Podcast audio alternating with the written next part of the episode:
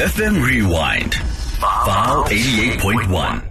The Sports Hub. The 32nd edition of the Philly's Games were held this past December. How old were you when the first tournament was held? Sure. You know, I think I was eight years old. Eight years old. Can you imagine? And now you're a grown man, you are the CEO of the tournament. Oh, yes. Uh, I've actually grown up within the tournament. You know, um, I remember going to the tournament when I was still a, a small boy, uh, being taken there by my father. Today, we are able to, to manage the whole tournament, which is a blessing. What memories do you have of the tournament from the day it started in the 90s?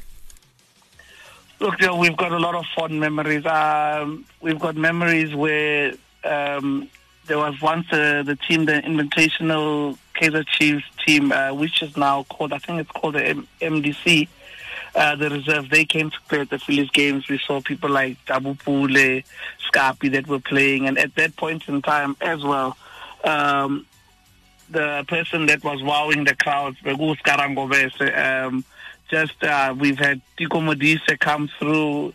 Um, so there's, there's been a lot of fond memories um, up to where Tembazwani won the, the, the, cup as well. So there's been a lot that's been happening throughout the Philly's games. Um, look at um, Pambizano Mfundo Vilakazi yeah. Obrigado just over the past weekend. He also came through the ranks of the Philly's games uh, two years ago when he got scouted by Kaizer Chiefs, and it was good to see him play um, over over the past weekend and actually do the things that we know him to do, which is a, which is which is those are very proud moments for the Philly's games.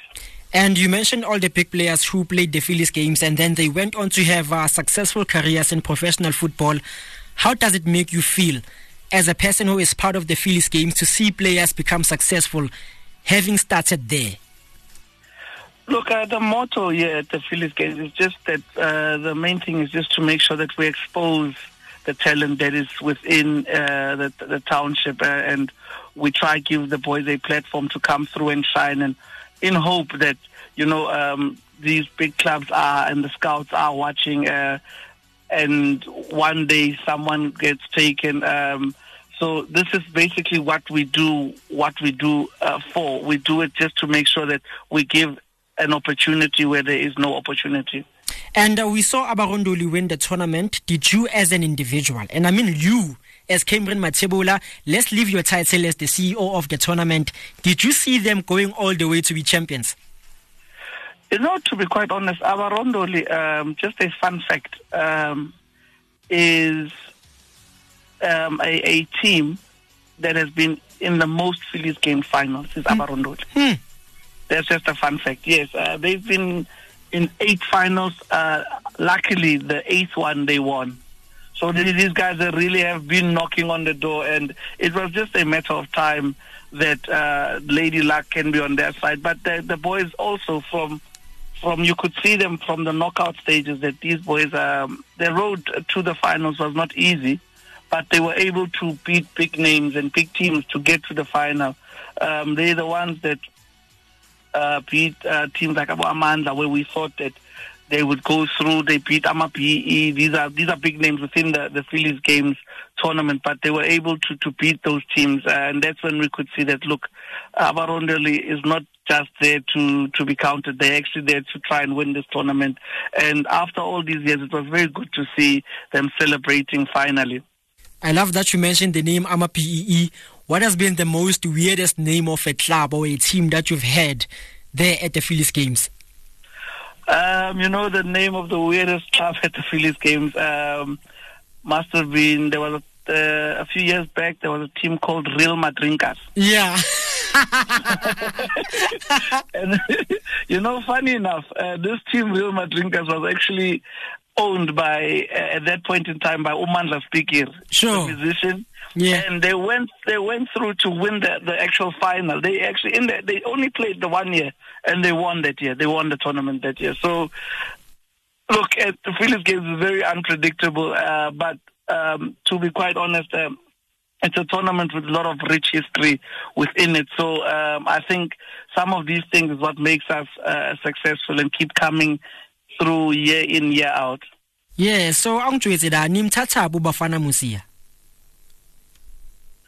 Ah, you know what? Uh, look, we, you know, the Philly's games, we've got, like I said, it's a platform for everybody.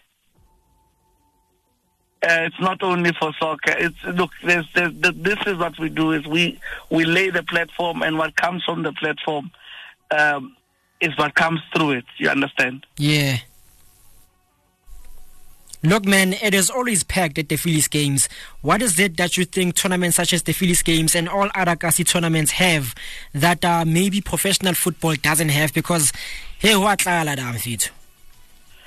Look, you know, um, sometimes um, um, I would say um, the Kasi flavor style of football is is is a, is a township thing, and people can relate to it. And you know, I've had a lot of uh, interviews where I've been asked, well, look, they are toying with the ball, they are jumping over the ball. And, um, I, and I always say, look, this is the type of football that is within the Kasi. Um, it's not to say that the boys will take it and take it into the national team, but for now, um, as a boy growing up in the township, this is what we know. This is part of our culture, really. And um, taking that away uh, would would really just kill the spirit of, of the Kasi flavor.